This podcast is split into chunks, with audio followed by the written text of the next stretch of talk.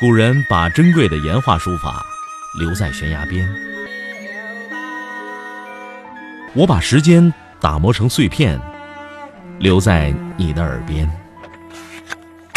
拿铁磨牙时刻。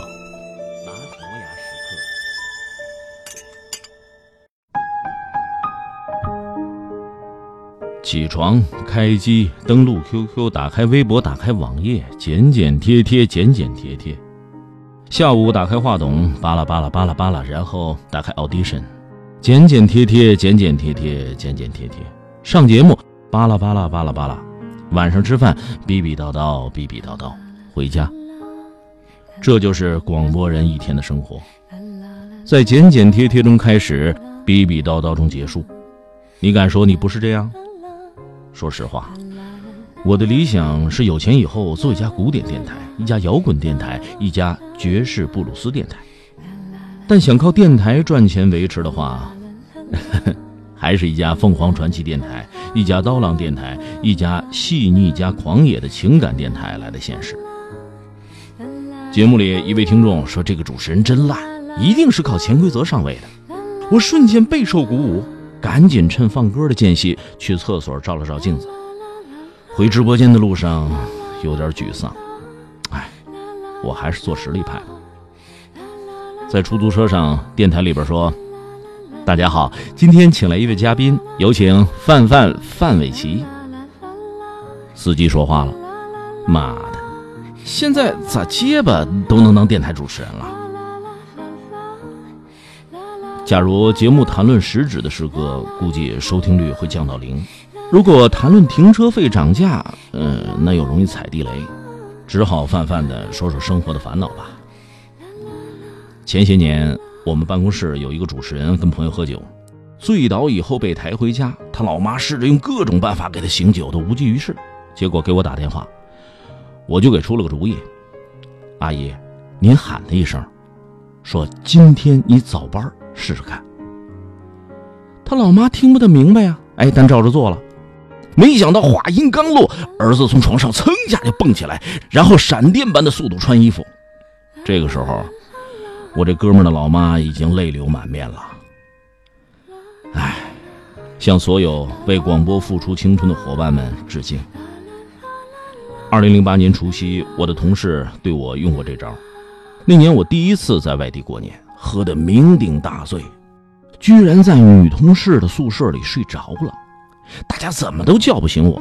突然有人对我大喊：“你们节目怎么没上单呢？”我腾一下就起来了，光着脚穿着内裤就往外跑，结果被人拉回来了。后来，嗯，我说我酒风不太好，这事儿就传开了。依稀记得几年前母亲节的时候，一个小朋友在他妈妈做直播节目的时候打电话到直播间，妈妈感觉很意外。孩子说了一大堆话，说妈妈辛苦了，我在电波这边陪你。然后妈妈幸福的哭了。这主人公是谁我忘了，但是现在想想都挺温情。现在想想，当年早班每天四点四十起床，背后还有一股子凉气。必须定期进行心理干预。假如没有定点医疗机构，家人就被动成了你的心理医生。干了这么多年广播，我就在想，夜间节目如果能够躺着主持该有多好。每天下午两个小时直播，一直坐着，胃和胸口都不舒服，还容易瞌睡。可是绝大多数中国电台的直播间都把直播台设计成坐式，主持人和嘉宾只能坐着说话，其实挺拘谨的。什么时候才能够有站立式的直播操控台？可以手舞足蹈的电台直播才是激情而富有个性的。解放了我们的身体，才有可能解放我们的思维。我们在努力工作的时候，另一部分的自我在枯竭。我们需要一点文艺，让精神世界充盈。小时候，我把家里的收音机拆了，爸爸对我说：“你若安好，便是晴天；你若安不好。”便是晴天霹雳。哎，想想小时候没少挨老爸打，现在想想有一半打的也应该。无论是斥责还是挨巴掌，都是父爱的表达方式。电视台的主持人高端大气上档次，高贵冷艳接地气。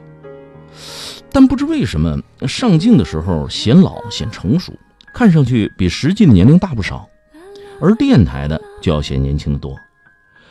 呃，哎，我刚录音的时候，我还看我们一同事，他卖萌撅嘴，剪刀手，蹦蹦跳跳，双肩包，走在路上说十八都有人信，实际都三十二了，这是为什么呢？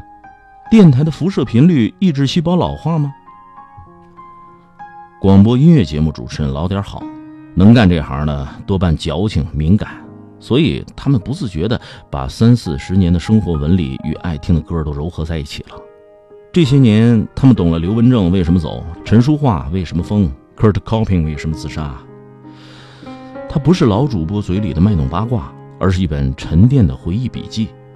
音乐节目老主持人的老是种财富，当然，装嫩的除外。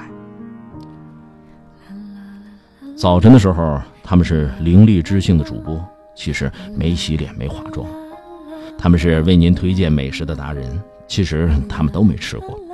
他们是音乐评论家，其实他们也上百度上网搜；他们是交通分析师，其实他们也在计较着油价；他们告诉你要有梦想，其实他们也想工资高点，给孩子买点东西。这就是广播人。我们比别人痛苦的地方在于，就是明明心情不爽，直播录播那半个小时、一个小时、两个小时，你还得必须假装的开心快乐。更痛苦的在于，这点假装的快乐在节目结束以后变成了真快乐。嗯，但一想到痛苦的现实，我这点快乐都算犯罪。于是，在这一阵快乐、一阵痛苦、一阵痛苦、一阵快乐之后，就有点神经病了。对了，和那些全员创收的电台主持人们说一声，辛苦了。如果你的朋友是媒体工作人员，是记者，是编导，是电台的主持人。那么，他年工资低于端盘子的，没奖金。新政策出台以后，现在更不敢发放东西和购物卡，生存着实不易。请有时间多陪陪他，约他聊聊天吃吃饭，K K 歌。